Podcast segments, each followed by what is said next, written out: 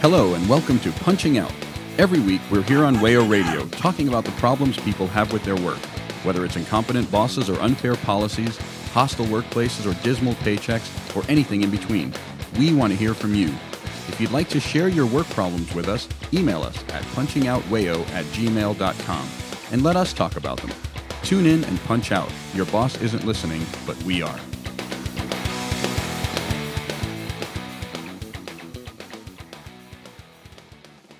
Hello, welcome to Punching Out. I'm Ryan, joined today by Earl. Hello. And Noah. Hi, y'all. Uh, about a year ago now, I pieced together like some clips from some of our earlier episodes, uh, and you know, talking about stuff like universal health care, uh, universal basic income, you know, the jobs guarantee proposal. I th- I think was one of the things that made it into this episode, and one of the ideas I had for what I would title the episode was the future we want, and an idea for what this episode might be is the future they want. And in this case, the they is Silicon Valley and the likes of Mark Zuckerberg, Jeff Bezos, uh, the people running Microsoft and Google. They have a vision for the future as well, and it does not line up with ours, you might be surprised to learn. um, the vision of work under you know the reign of Silicon Valley is one in which nobody is an employee anymore. We are all independent contractors with the freedoms and limitations, mainly limitations that implies. And I think it's worth exploring that on this show today and what that means for workers. Bad things. like it, it's pretty much just all bad. As as you said just now, the I mean, I'm saying this as somebody who's been a full time employee his entire working life. I'm not in tech, I'm not in any of those industries, but it certainly seems to me, looking in from the outside, that independent contractors, uh, for every one guy who gets quoted saying that he makes twice as much as a contractor or freelancer as he did as a full-time employee or that you know his unique mind works better when he's exposed to the vagaries of the market i'd have to guess that there's 10 or 100 or 1000 that uh, that's simply not true for that for them the independent contracting model is mostly something that takes away their power takes away their freedom and often takes away their dignity mm-hmm. yeah and just speaking from like a i mean a freelancer's point of view um, you know it also allows uh, the employers to dodge uh, tax burden, uh, which I don't know if a lot of people are aware of that aren't freelancers. But you know, when you have a job with a paycheck, you know your employer pays half of Social Security and Medicare, and when you're freelance, you pay that all yourself. Uh, which and those those programs are important. It's not that I don't think those programs should be funded. It's just that that's one of those things that also, besides the precarity of not knowing uh, you know, from day to day or how long your contract's going to run. Uh, almost no freelancers have benefits, uh, and then also on top of that, you also have to pay more taxes while your employer gets to skate on that part of it for you. Which these are companies that famously are already skating on already very good at avoiding uh, right. taxes. Yeah, and, and this is the business model of the entire gig economy. In in effect, uh, Uber and Lyft, especially, they have the only reason they are still around is because they've been able to get the law or at least the judges to agree that their workers are in fact you know independent contractors and not entitled to things like you know minimum hourly wage and benefits and all the things employees have that independent contractors do not. And and they have pitched this as you know you know independence for workers but they would not be doing it if it wasn't benefiting themselves. Yeah. Right. Yeah. Um, and so, Ryan, at the beginning of the episode, I think that you framed it very well in terms of it's basically two there's a future that we want and a future that they want um, and so just speaking personally one of my main motivations for being you know a socialist basically uh, is the, uh, the idea that that technology on a long enough time uh, line leads to what's been called by some people as you know fully automated luxury communism, right? To, for whatever whether you like that term or not, you know, it's it's, it's a uh, you know a good way to describe uh, what we're talking about. Of course, that's assuming that we avoid uh, climate cataclysm along the way. You know, we've got some some hoops to jump through there. More on that later. Right. Yeah. Exactly. um, but you know, i i- as far as our technological history, and this, and I, what we're going to be talking about mostly, I think, is like digital technology. But like a- any any path of technology um, is basically the goal is to alleviate the burden on humans and the work that they're doing. Um, you know, we used to ride horses instead of walking. Uh, then we expanded our tech scope to include rail and cars and planes. Um, maybe the best example of where we're at now is uh, ag- uh, agriculture. Um, you know, in the frontier days, basically everyone was uh, a farmer, and our output was terrible. Uh, now, uh, according to like some census data, basically less than two percent of the population is directly employed in agriculture. Uh, I doubt that this includes you know off the book like day laborers and things like that. But still, that's Right there you are. yeah, that's a very few. That's very few. Uh, very small percentage of our our population, and the U.S. produces enough food to feed everyone, uh, the whole planet. Right? We actually make enough food to feed our food. Food. Uh, you know, the vast majority of the corn and soy that's grown goes to feed cattle, which we then eat. So we actually have so much food we can feed uh, food. Food. So uh, this productive track has been true in most industries. Uh, less and less human uh, labor is needed. Um, and so, on a long enough time scale, it's pretty much easy to see that eventually we're going to get to a point, and we may or may not already be there, or we're starting to see the effects of that. We're just going to need less and less labor, which means less and less jobs for people. And so, we basically have two choices, right? The choices are we own the machines, or the means of production, or th- they do.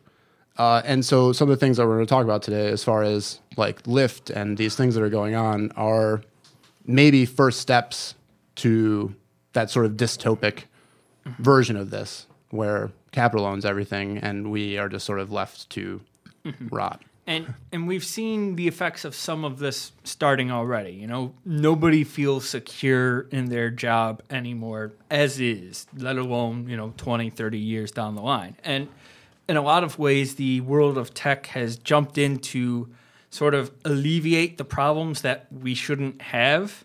Um, this isn't necessarily a tech example, but there was that big story a couple weeks ago of a billionaire like Robert Smith, I think it was his name, uh, p- paying the student debts of 400 students to the tune of like $100 million or Right. numbers in that range. And, you know, and that's great. You know, generosity, sure, you know, applaud that. But why are we in a situation where this guy has a billion dollars and Right. thousands of students have thousands of dollars each in Right. student debt. You know, his gift is not going to solve that structural issue. It papers over it and not even for everybody involved. And tech is in a lot of ways the same. You we have seen the rise of the gig economy to fill the gaps that used to just you used to be able to make do on one job. You know, you didn't mm-hmm. need to have a side hustle.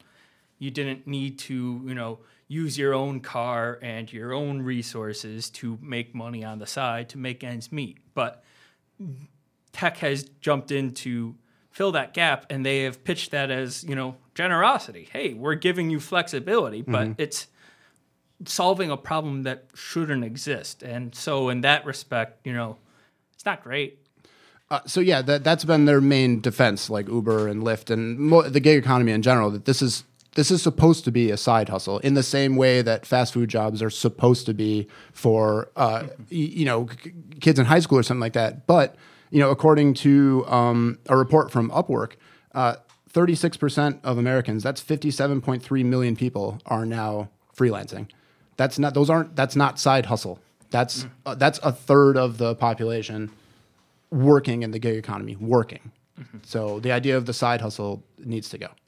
Well, that's one of the biggest ironies of this whole thing that it's the quote unquote tech industry to the point that it exists that is refusing to recognize reality because it can afford to and because it is helpful for it to do so. Right. Um, on the one hand, when what's outmoded is you know the traditional model of taxi companies. Then Uber and Lyft are supposed to be the new hotness, the new game in town until they get enough venture capital to overtake and force that competition out of the market, and then they can jack up prices and act exactly like the model they chose and, to and replace. to date, you know, Uber and Lyft, they don't make money. They have They're not dumped- supposed to. Is Well, the thing. yeah. It's the same with Amazon. Amazon's not supposed to post a real profit uh, in in sort of absolute terms until it finally gets the U.S. Postal Service to stop existing.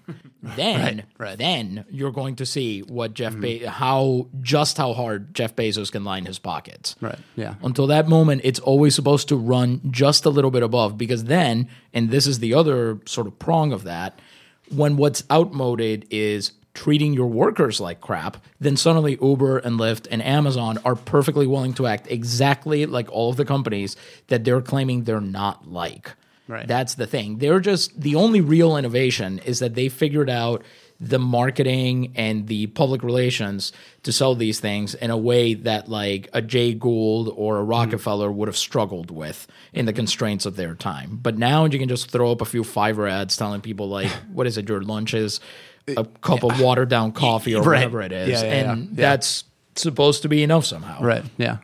And I, I, I think you're onto the point where a lot of what the tech industry has succeeded in doing, at least in terms of its labor, is replacing, you know, stability and wages with these sort of perks, you know, this uh, the flexibility, the, you know, the startup mindset. Well, for a lot of people this is something they're passionate about, their jobs, you know. We've talked about how employers will use workers' uh, passions, you know, to squeeze more labor out of them without actually giving them material rewards for that work. And if you try to unionize after all of that, uh, you might get Froyo out of your tech millionaire. Right. That was Elon Musk's move, by the way. Yeah. Smooth. It's so again, I work in education.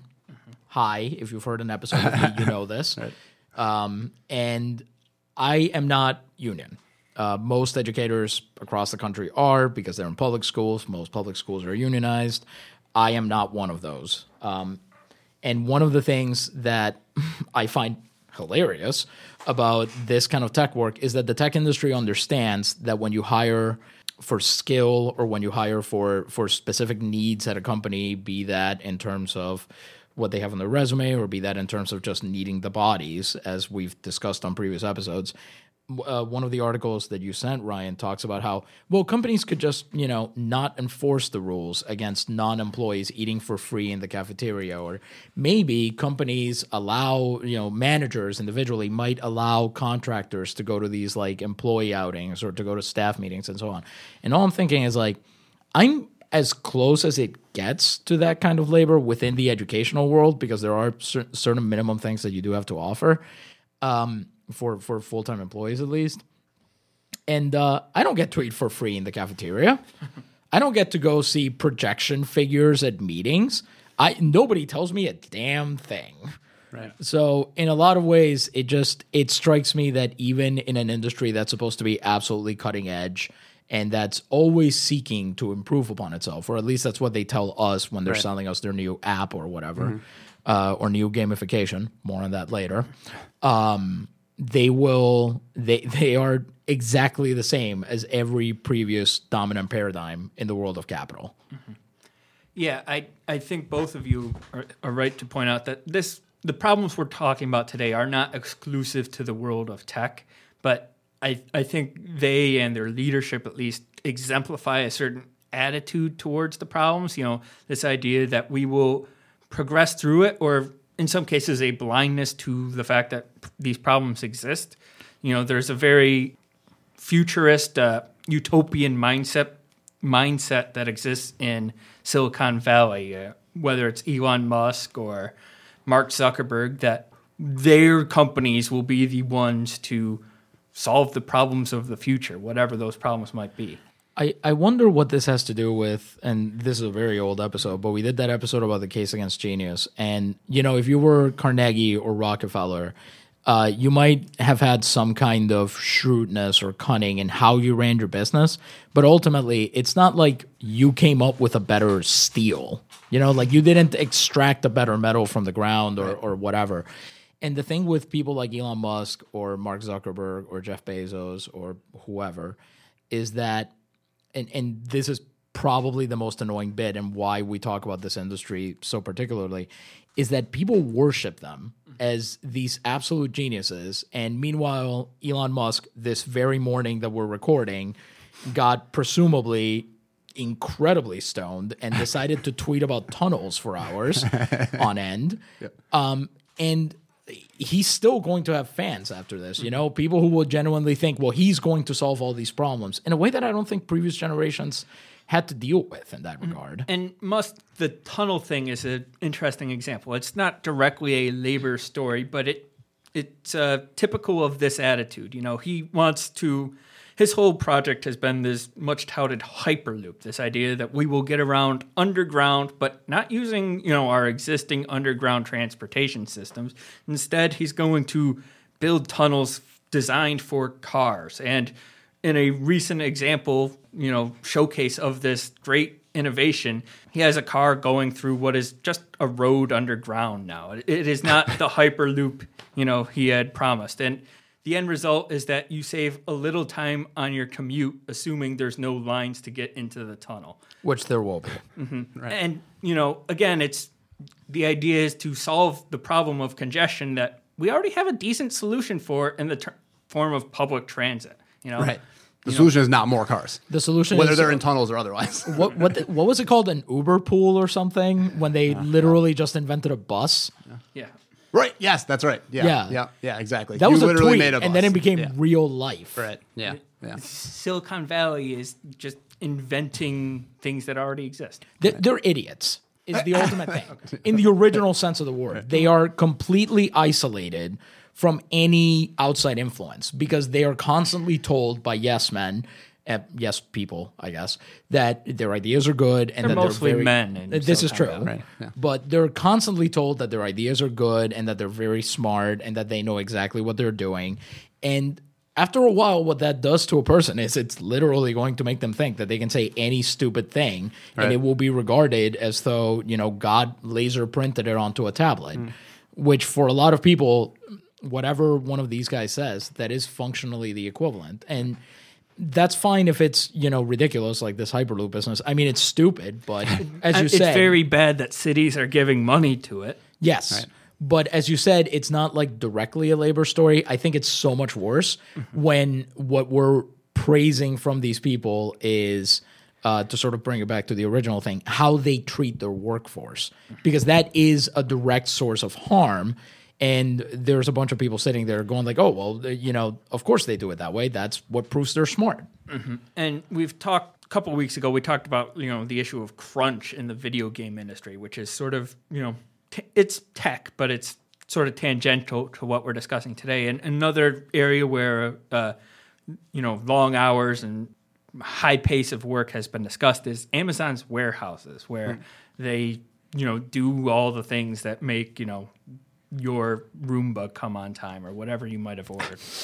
Um, now, there was a recent article in the Washington Post, which is owned by Jeff Bezos, who owns Amazon, about uh, what Amazon is doing to, I guess, alleviate the issue of, you know, it sucks to work in their warehouse.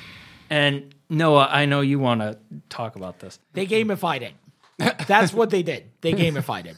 They created video games, lame Super Mario Brothers era NES 8 bit crap video games that are supposed to make you feel better about the fact that, as Earl pointed out, uh, uh, earlier on this very episode that as the technology level, as the automation in each of those warehouses increased, did their jobs get any easier? Mm, no.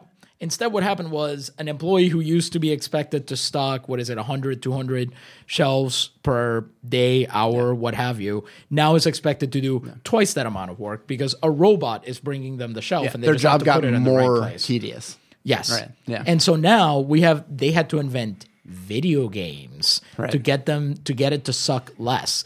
And again, as somebody who deals with this in the educational context, I can tell you gamification is a boondoggle that works for uh, 48 72 hours. Right. And after that, it just becomes a way of hiding the thing that's already there. You are relying on the addictive potential of essentially recreating Candy Crush, because that's really what you're doing in the end. You're relying on the addictive potential of that to obscure the fact that the job you are still doing is crap. But the difference is that when you play Candy Crush, you get to clear your mind and not do anything for a while. Instead, here, what you're doing, this is the functional equivalent of Febrezing a bathroom. It's just going to cover the stench. It's not going to fix it. Right. So just to to speak to the you know the the gamification and going back to what Noah said earlier about the um, the hero worship of these of these guys and it's because they're they're pitching they're pitching the utopian ideal right they're pitching the technolog- technological future where people are uh, truly flexible, like they pitch in the gig economy and things like that. And people want to believe them, but it's really difficult to believe them when they're actively. I mean, Uber's Uber. It's known that Uber hopes to automate their cars. Like they don't want workers, and Amazon, as you were just discussing, has automated large parts of its warehouse. And the reason is is because the sort of last point of leverage that that labor has over capital is that we can withhold our work. Uh, and as soon as that isn't an option anymore like you mentioned with the post office and uh, you know in amazon as soon as they don't have a need for like labor then we're really going to see like the abuses that we have now are going to look like child's play right? Like mm-hmm. as soon as they don't actually need labor anymore it's effectively over. If, if you think if you think people use learn to code now as an excuse, you just wait until everything is being done by machines and the only job you can get is repair person to a machine. right I mean, it's going it, it's going to make the current like push for uh, devaluing STEM degrees and you know pushing that into every single corner and granting money to whatever ridiculous project as long as it has something to do with computers or robots. It, it's going to make all of that look tiny. Right. Yeah, exactly. I mean, if we let them do it, Right. which Yeah. we shouldn't. right. And when when you talk about workers having leverage because they are workers and they you know have some control over the process, uh, I, I think that's an important point, and it's something we're going to explore more after this break.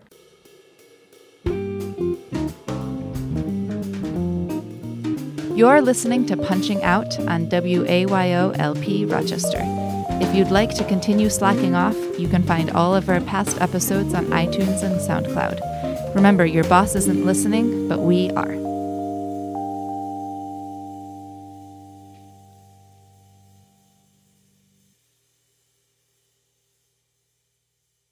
Welcome back to Punching Out. I'm Ryan, still joined by Earl Hello again. and Noah. Still, I y'all.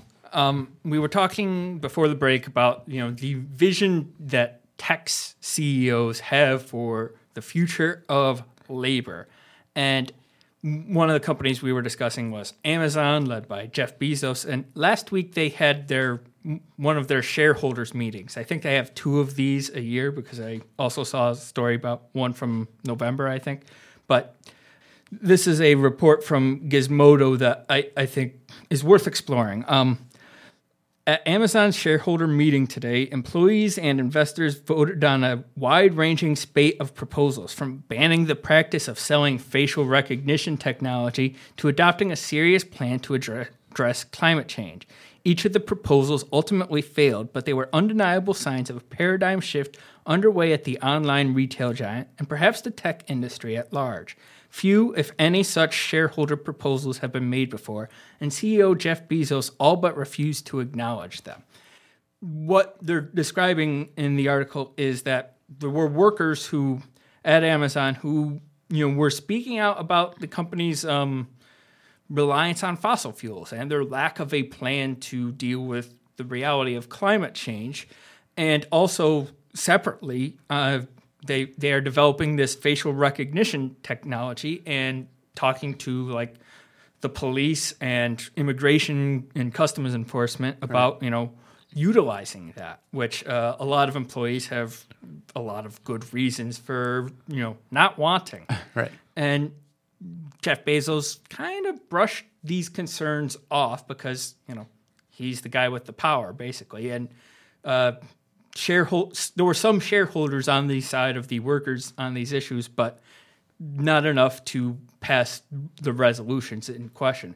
And what this sort of creates is there's, in addition to the obvious battle between capital and labor that exists at any sort of firm, in, tech companies, we're seeing now a gap between the business interests of the company and their workers' more progressive views because their workers are largely, you know, upper class, you know, urbanites who, you know, have who probably vote Democrat and have views that don't align with their company's bottom line.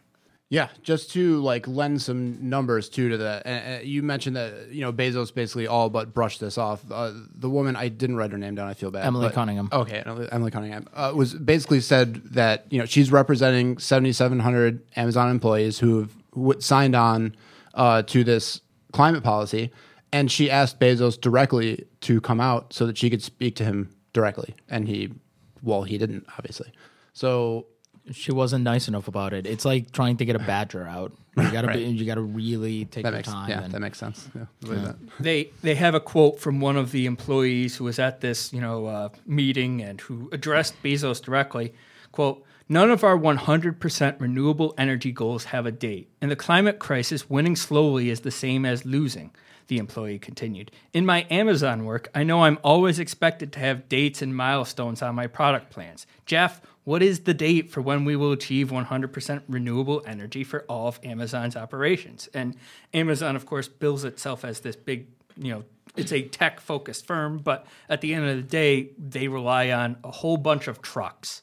You Right, know, right. A Yep. Yeah. whole bunch of delivery vans to make all their goods move. And those trucks and vans run on oil, which is, you know, killing the planet.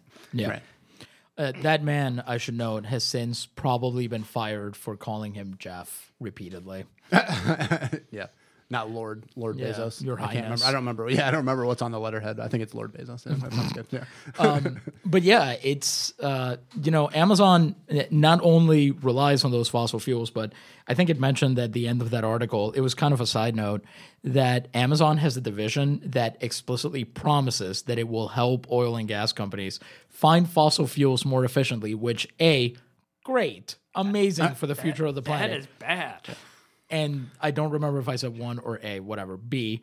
Um, that's what those companies do. It just it feels on some level like uh, bringing coals to Newcastle. You know, um, Amazon is so tech focused that now they're trying to tell other evil, terrible companies that are also killing the planet. Here's so you can kill it faster. Yeah. We will help you with that. That's dark stuff. It really is.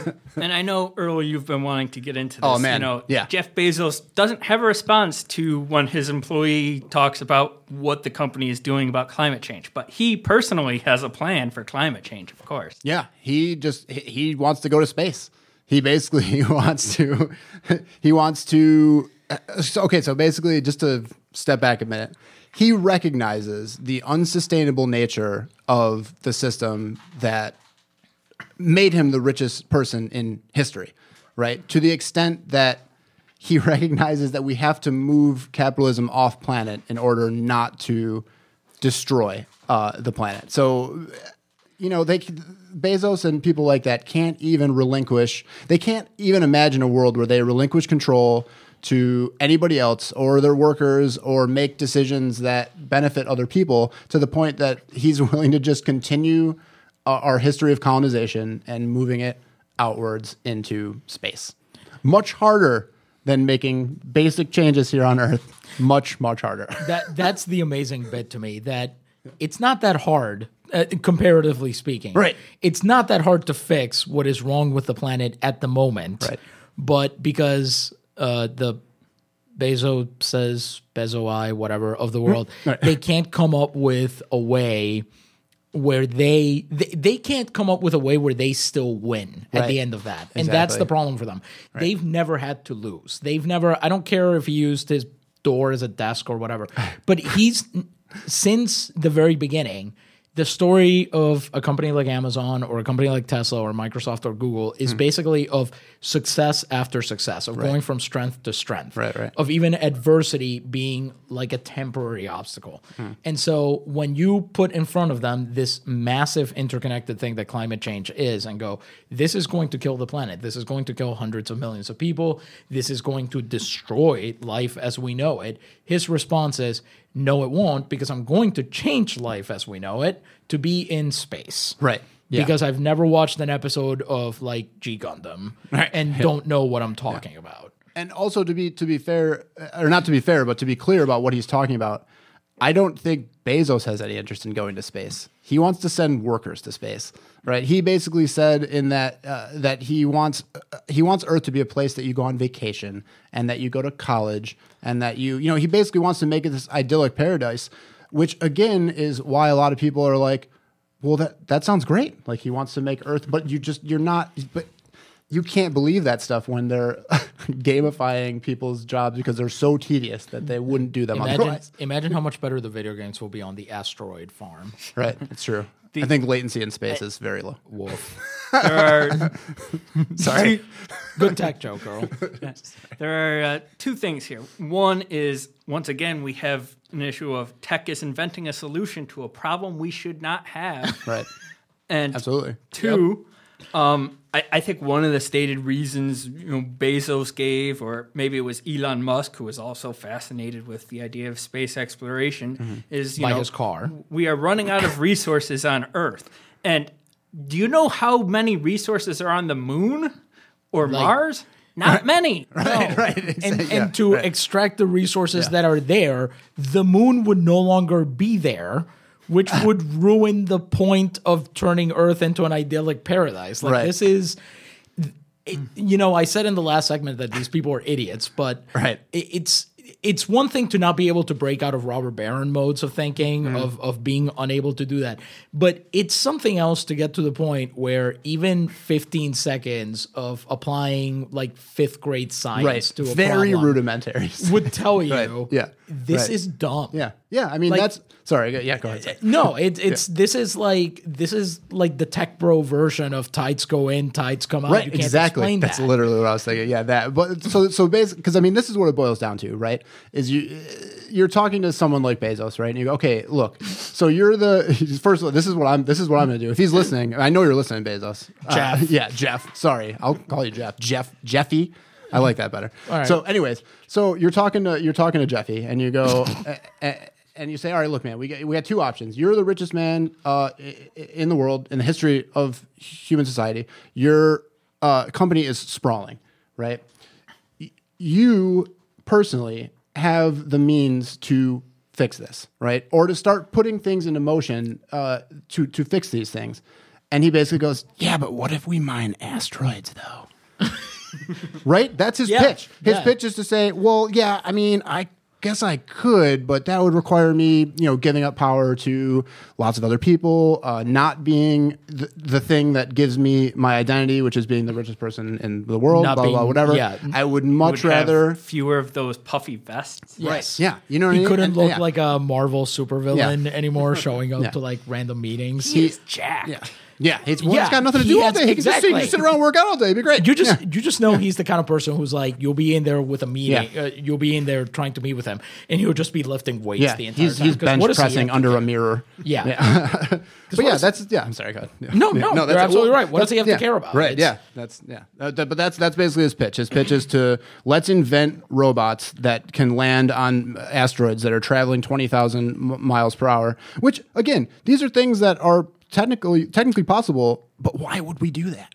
Like, why would we? And who's going to be out there in space? Not Bezos. Yeah. The most, the literally the most dangerous place in the universe is just anywhere outside of Earth. Right. And he's just like, well, nah, it's fine. Let's just go. We'll just go there. It'll be fine. I think he just like saw the Martian and was like, you know, if you can grow potatoes there, I Right. can probably put Yeah. a warehouse or two. I out do there. like French fries. and that's yeah, that's all it takes. it's it, it, it is very it is very worrisome worrisome because I got this wrong. It's not G Gundam or Elysium, which was the other reference. It's mm. that in reverse, which is somehow even worse Right. because this is the planet you're actively ruining. So you already have to make the effort to fix it anyway. Anyway. That's the worst part. You have to spend all the money Yeah. and effort and resources to fix the planet Yeah. so that then you can move everybody else off of space, which by the way gets at a lot of what this tech thinking is ultimately about, which is just basically when it gets down to it, it's just eugenics. That's all it is. It's the same thing with a lot of these Bezos or Musk worshippers will hit you with stuff about overpopulation or how there's a skills gap or whatever Oh the hell. God. And all it ever comes down to is, you know, it, it would be the earth could be saved if only there were fewer of these poor and in the case of these people, uh, in, in the case of the people I'm talking about, the way they're thinking, a lot less of these poor and usually people of color Yeah. hanging around making life hard for us, the chosen. Right. So, I- so I don't want to sympathize with that mindset at all, but I would like to point out just the. I can I understand why it's easy for people to feel that way in the tech industry, and like the libertarian mindset is rampant, is rampant in the tech industry, and the reason is is because it's very easy to sit behind your computer and write code and make an app or a website or whatever. I mean, that's what I do. I build websites professionally. So it's very easy to sit there on your laptop, three in the morning, writing some code, finish it up, launch a thing, start making a ton of money, and go, I did this. I did this myself. This is a product of my mind, right? But it's it highlights a huge problem that we have where they're neglecting to think of all the people who are mining rare earth metals, the people that work at Foxconn, all these people that made that just that laptop. Forget the network, forget the forget the internet, forget the cables that are running under the ocean because the internet is a series of tubes. Thank you, Ted Stevens. Uh, yeah, but that's the that's the thing. I- so again, I'm not sympathizing. I'm just trying to like psychologically under like sort of understand where this libertarian mindset comes from, and it's really just that that they're not taking into and I, and I try to do that with my tech friends that I'm on other podcasts with and things like that is to remind them like you. It feels like you're an island because you're it's three in the morning, you're all by yourself, but everything that you have came from somebody else. Yeah. Like that's the that's the end of it. It, It's kind of like uh, it's kind of like people who watched the Blair Witch Project and went, you know what made that movie good? It was, uh, you know what made that movie good? It was the shaky cam. We're just gonna put shaky cam on there. Perfect. Now, um, you had brought up uh, eugenics and the overpopulation problem, air quotes. I think Super air quotes. Yeah. Um, but 72 point air speaking quotes, of yeah. that, Thank you. um, Amazon also has another issue where they are uh, selling their facial recognition technology to the police and to ICE. So um, that's not great, and employees are very upset about it. Ryan, didn't you say that the the name of this thing is particularly stupid? It's uh, Rekognition spelled with a K. There it is. So uh, Those are your geniuses. some folks. of uh yeah it's it is really i mean we've said this before on the show but like the mask is off at this point they're not even pretending to put in effort right, right, yeah. into into these things And this is uh, from a Gizmodo article about this, I think last June. Um, quote Earlier this week, several Amazon shareholders called on the company to stop selling Rekognition to the police. That backlash has now spread among employees as well. Our company should not be in the surveillance business. We should not be in the policing business. We should not be in the business of supporting those who monitor and oppress marginalized populations, the employee letter states. Hmm.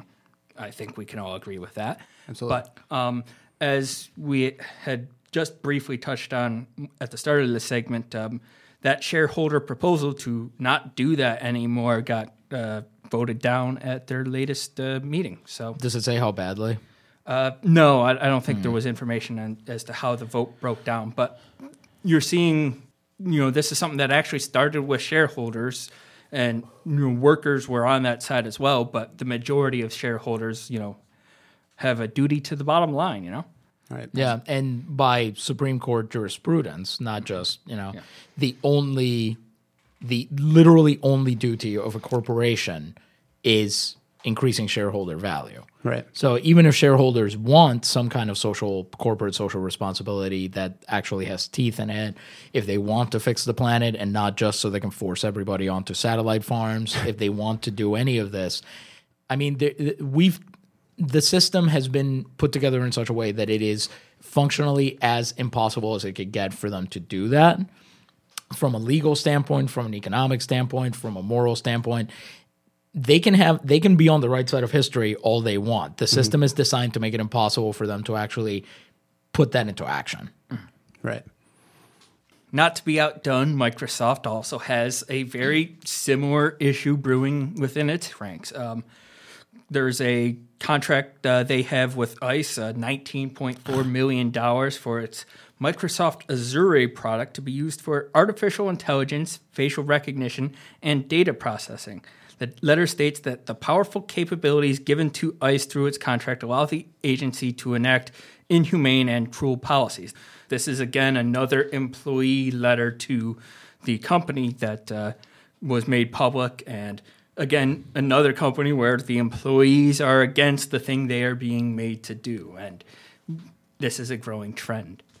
I wonder how much of this, and, and this might be one of the few positives about the tech industry in this regard. I wonder how much of this might be driven by the well known tendency of tech companies to use immigrant labor uh, through H- H1B visas and things like that, and then take advantage of those employees, which is what they do with all of their employees. And I wonder if, you know, if you're a full time employee at Microsoft or Alphabet or whatever, and you've been working with people who are here on those visas, and companies are suddenly beginning to treat them as indentured servants because that's how the visa system sets them up to be, uh, you might begin to develop a conscience about the rights of immigrants, or if you're friends with somebody, or if you help somebody get their citizenship, or what have you. Like, there's this is one of the few good things about that that they get to see this in a very real sense that maybe a lot of us don't, and that might drive them to be a little bit more um, to have a little bit more follow through on on seeking these goals. I had a similar but maybe more cynical thought, which is that, you know, I wonder if we'd be seeing the same backlash if it wasn't Donald Trump that was president. I, I think Oh, for sure. the Trump administration has made these issues of, you know, immigration enforcement and policing, you know, so very public and so very uh, charged. You know, it's impossible for Google's liberal employees to ignore. Whereas perhaps, you know, if it were Obama's third term somehow, this might not be, you know, don't, something we're don't discussing. speak that into the universe. but no, you're absolutely right. One of the uh, it's not a benefit, uh, but one of the only net positives, maybe, of the current. Yeah, it's it- hard to it's hard to use How to a feel term. about that? But But one of the few things about it is that it's finally once the government stopped pretending to be nice about these things, it allowed a lot of people to finally feel okay with hating them. It was one thing when it was the nice rhetorical master who used to be a constitutional law professor, but when it's, you know, the guy who's main claim to fame is running casinos into the ground, then suddenly it became much easier to uh, despise the same things that our government has been doing for decades. Right.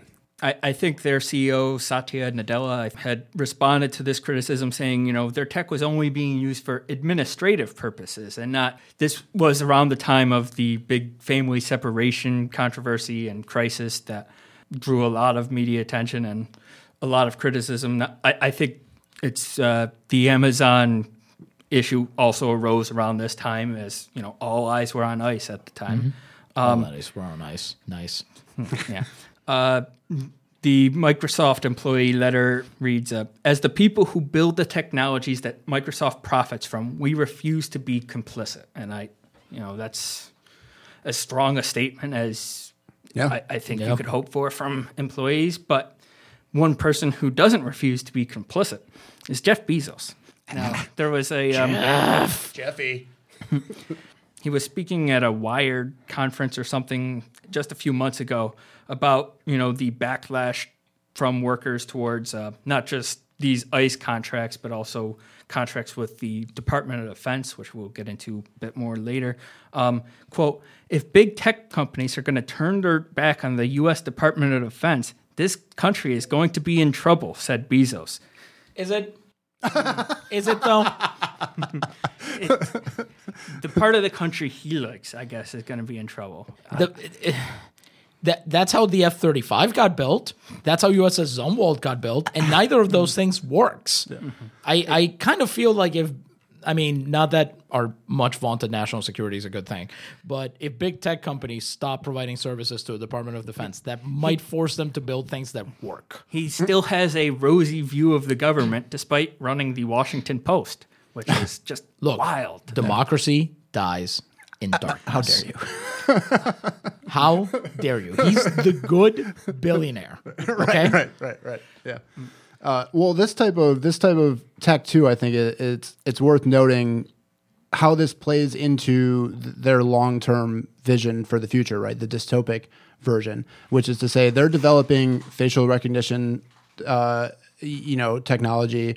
Um, uh, Project Maven, that was the Google one, right? That was. Um, Terrible name. yeah, right, right. But but so they're they're trying to make law enforcement easier, right? Which long term, I mean, who are the police notorious for policing? Those who are marginalized and in poverty. So they're working against labor and humanity on many aspects, right? They're they're destabilizing labor, and then they're also setting up a future where it's easier to put the poor in prison. So Where prison that will be administered by space. and robots. Space marines, robots. Yes. Space Marine robots. Right, There we exactly. go. There Nailed it is. Now we're now now we're getting to it. If all this is getting you down, we hope to be a little more positive at, after this break as we wrap up the show. Hey, hey guys, you know that feeling you have at work? That dead inside feeling? Bad news, we can't really help with that. Good news, we can help you waste some time at work. You're listening to Punching Out on WAYO LPFM Rochester. Your boss isn't listening, but we are.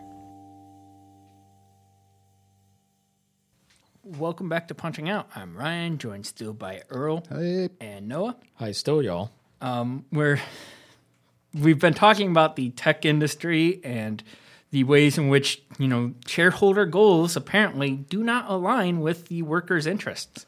No. that not- seems bad. Yeah, not just in terms of you know wages and salaries, but also on issues of social importance. You know, uh, should Google or Microsoft ally with ICE? Should they partner with the Department of Defense? And workers have generally come down on the side of no, which uh, is Which good. we agree Yeah. with, Yeah. by the way. Yeah. Right. Amazon's employees had written a letter about um, climate change and also about their facial recognition tech, and Microsoft employees had you know spoken out about them having a contract with ICE, and in both of those cases, you know. Amazon shot down its workers' proposals, and Microsoft still has that contract with ICE. But in the case of Google, we have a success story. You know, a case where tech workers, you know, banded together and actually forced change from the company. Right. That's great. You mean they, they actually made Google stick to the don't be evil thing that they Yeah. no longer go by? Yeah. I like how they, they dropped that. Yeah, that was Yeah. Now, the issue workers had there that we're going to talk about at least it was this thing called Project Maven, which was Google's AI tech was going to help the Department of Defense basically uh, do drone strikes better. Yeah. Which So obviously bad. you know, What does that even mean? I, in theory, it means be more accurate, but yeah. So kill more civilians. That's well the then. pit no, I, I imagine that the pitch was probably we're gonna use machine learning to lower collateral damage. Right. Which is like and then people are supposed to go, Oh, that's but But the thing is, it's less accuracy that lowers collateral damage because then it just goes into the middle of freaking nowhere. touche. I, there's like this anecdote that's sort of similar. Um, like Banksy had visited like the wall in, I know the wall in Israel between Israel and Palestine, and um, you know he had done some graffiti on this wall, and I, I think he had talked to. It, may, it might not have been him. It might have been some reporter talked to a Palestinian there, you know, saying, you know, isn't this great? And he's like, no, I don't want this to look beautiful. I hate this wall Yeah. and you know, you know, here in this case, making the thing better sort of misses the point. Absolutely misses the Yeah. point. Right. Yeah. Uh, quoting from the New York Times, uh, this is from the en- last May so about a year ago now. Uh, quote, the internal debate over Maven, viewed by both supporters and opponents as opening the door to much bigger defense contracts, generated a petition signed by about 4,000 employees who demanded a clear policy stating that neither Google nor its contractors will ever build warfare technology. Specifically, they were focused on the, the subsidiary uh, DeepMind, which had Google had acquired a few years prior. Horrible name. Um, executives there have said they are completely opposed to military and surveillance work, and employees at the lab have protested the contract. The acquisition agreement between the two companies said DeepMind technology would never be used for military or surveillance purposes, and yet here they were. Um, and about a dozen Google employees had resigned over the issue. And this was a contract that was you know, fairly lucrative for Google. Uh, Gizmodo reported that IBM was also in the running, and Amazon and Microsoft, which we've talked about already. Uh, quote, quoting from Gizmodo, one of the terms of Google's contract with the Defense Department was that Google's involvement not be mentioned without the company's permission. So, you know, they weren't exactly advertising this, but So they knew. they knew this was a bad look. Right. right. So that's the thing. Because, again, not to be positive, but give somebody like Bezos or uh, the CEO of Microsoft, Nadella, give them this. At least they're willing to admit that they're terrible human beings.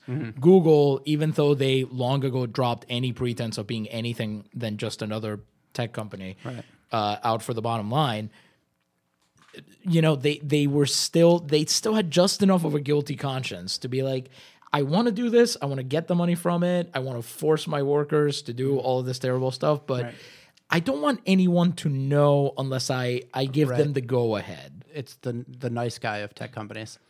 Like- capital n capital g yeah, right, yeah. Um, and just and again, yeah, I know this is supposed to be our positive segment, but I just I can't help but point out how this is a great example of how capitalism is effectively erased to the bottom. Right, going back to what you were saying, Noah, earlier about how it's it's almost impossible to do the right thing. Right, in order for these companies to compete, they have to they have to do these things because otherwise, who, the the less scrupulous company will come along and say, "Yeah, man, we'll help you. We'll help you drone strike people better. We don't care." Uh, and so that's the way that we end up with systems that are just so morally bankrupt, and it's because you have to be to exist. Now, a few days after this New York Times article, uh, Google announced that they would not be renewing this contract, which was a victory for the workers. Now, that victory didn't come without effort. Uh, as uh, there was an, an interview of, I think, a week later or so in, in Jacobin with a couple of the people responsible for organizing the opposition to Project Maven. Quoting from one of the employees they were talking to there uh, during they had like a q&a session about the issue because google had realized hmm, employees aren't happy about this. Um, several of the questions were about project maven. Leadership got hammered. This was totally unplanned and i don't think anyone expected such a forceful re- employee response one woman stood up and said something like hey i left the defense department so i wouldn't have to work on this kind of stuff what kind of voice do we have besides this q&a to explain why this project is not okay sergey brin one of google's co-founders responded first and his response really paid us dividends. He said something like, Letting you ask that question is the voice that you have. Very few companies would allow you to do that. Whoa, congratulations! yes. Yeah, You're a slightly less abusive company than everywhere else. Well, and that that speaks to the the culture that they're that they're working in, right? Is that Google didn't expect anyone to care about this. Mm-hmm. They thought, yeah, this is per- this is perfectly reasonable day to day business. That they didn't expect anyone in the company to go, dudes, no. That that's pretty classic management thinking, though. Every time so. you every time you ask for something material like that, like involvement in the process, like if all you ask for is, oh, I don't know, uh, your boss, your boss to occasionally, I don't know, have an open door policy or something like that, they're willing to do that because that puts the onus on you.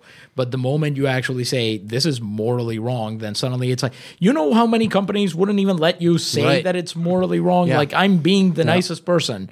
And well, Well, that's that's something that comes God up. that the- in, yeah, sorry. In the U.S. in general, people are just like, you know how lucky you are to live here that you get to say that stuff. You know what I mean? It's like, I I mean, yeah, yeah, but come on. you And know? um, so suffice to say that comment didn't go over well. And a- after this Q and A, uh, you know, there were what we might call working groups formed at Google. Some people were collecting media coverage of the contract. Uh, some were collecting stories from the people who had resigned over it. There were internal memes, which you know, Oh boy. not generally a fan of, but here they seem to have done a good thing. Don't lie. And Google responded to this by having, you know, small group meetings. You know, they broke the workforce into smaller pieces. This is a common tactic. Uh, Mm-hmm. Divide you- and conquer. You might remember this was something that Riot Games had done in response to, you know, accusations about its sexual harassment culture, which was also a thing at Google, but not what we're discussing today. In the end, like we said, Google did not renew this contract. And that's because, as we discussed earlier, workers have power that outside activists do not. You know, they control something about that process that allows them to say, no, you know, they actually have power in, in this situation. Well, and that was something too that some of the news sources did was that they they talked about this being an activist led.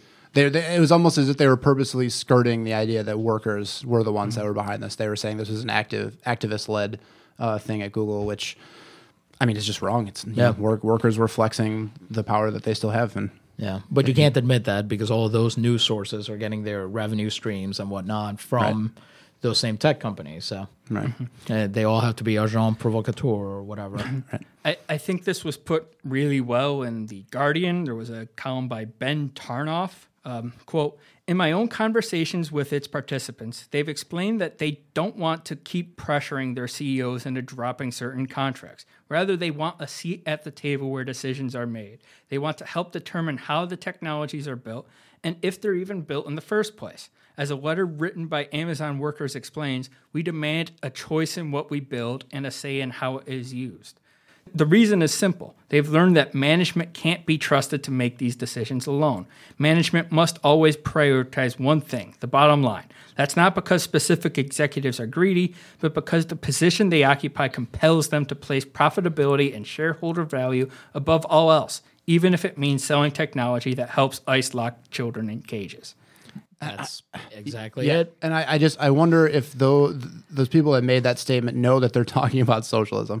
You know, Yeah. like I wonder if they know like like it's this novel idea. Like all we want is democratic control of decision making at work. It's like you know, there's Well, a bunch of people working This towards um, that. this quote, much of that was the writer at the Guardian. Oh, so sure, yeah, of probably course. yeah. Sorry, sorry, Yeah. yeah, yeah. you know knows what he's doing there. But you know, But we I- agree. Yeah, I, yeah, I, yeah. I, I just hope that people that are struggling with it, struggling with that idea of like, man, I really wish we had more say at work, knows that there's groups of people that they can turn to. Yeah. uh, who Those also called unions. who also want that. Yeah, well, even Like- yeah, even going beyond that, political organizations, things like that. Yeah.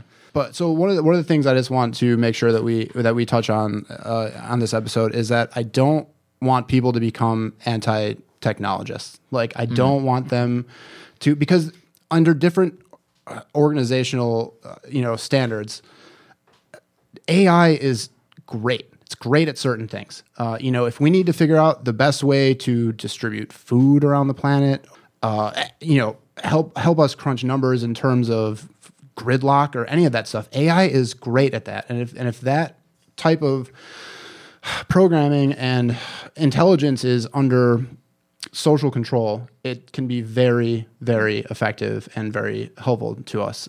That's generally true of lots of these different te- technologies. So, uh, what I don't want people to do, and I think this is something that I see happening, uh, is people just saying just basically you know screw technology like it's it's just they're becoming our overlords blah blah blah blah blah but imagine having an alexa that wasn't from amazon like it would be great to be able to talk to a computer that actually worked for you and wasn't just harvesting your information to sell you more crap. I'm down with that future but we can't get there with these guys. Tech is good.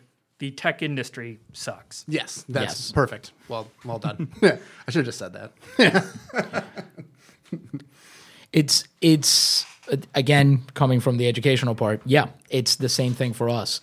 These things are tools what matters is not the thing itself though i think you can argue that in the case of something like Rekognition or something like that or project maven maybe that is part of the problem But what matters more than anything is the inputs, and on, and we are still in control of those. We have not invented Skynet yet. Mm-hmm. We have not invented, you know, the machines from Dune. We have not created a problem where we have self-replicating AI. Right. Mm-hmm. So as long as we remain in control of the inputs, there is nothing wrong with the technology itself. The fault lies in us. Right. And yeah, it's important to note too that uh, like so many things that we talk about with climate change, et cetera, clock is ticking, man. You know, like in terms of like the the rate of automation and the the power that labor has currently will not last forever. Like they're doing everything they can to undermine it, uh, and it won't. It just won't last forever. So Yep. if you you know are interested in making changes, better We're get reaching cracking. that bottleneck Yeah. real quick. Right. Exactly.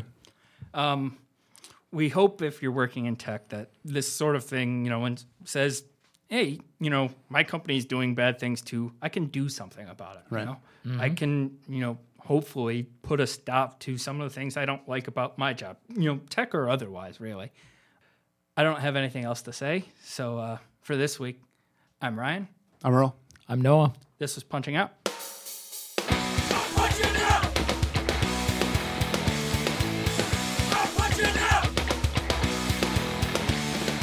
You've been listening to Punching Out.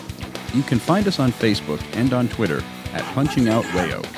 Email us your work stories, complaints, and struggles to punchingoutwayo at gmail.com. Punching Out is a project of the Punching Out Collective. Our producer is Ryan Brister. Music for Punching Out is provided by Ariel Cruz.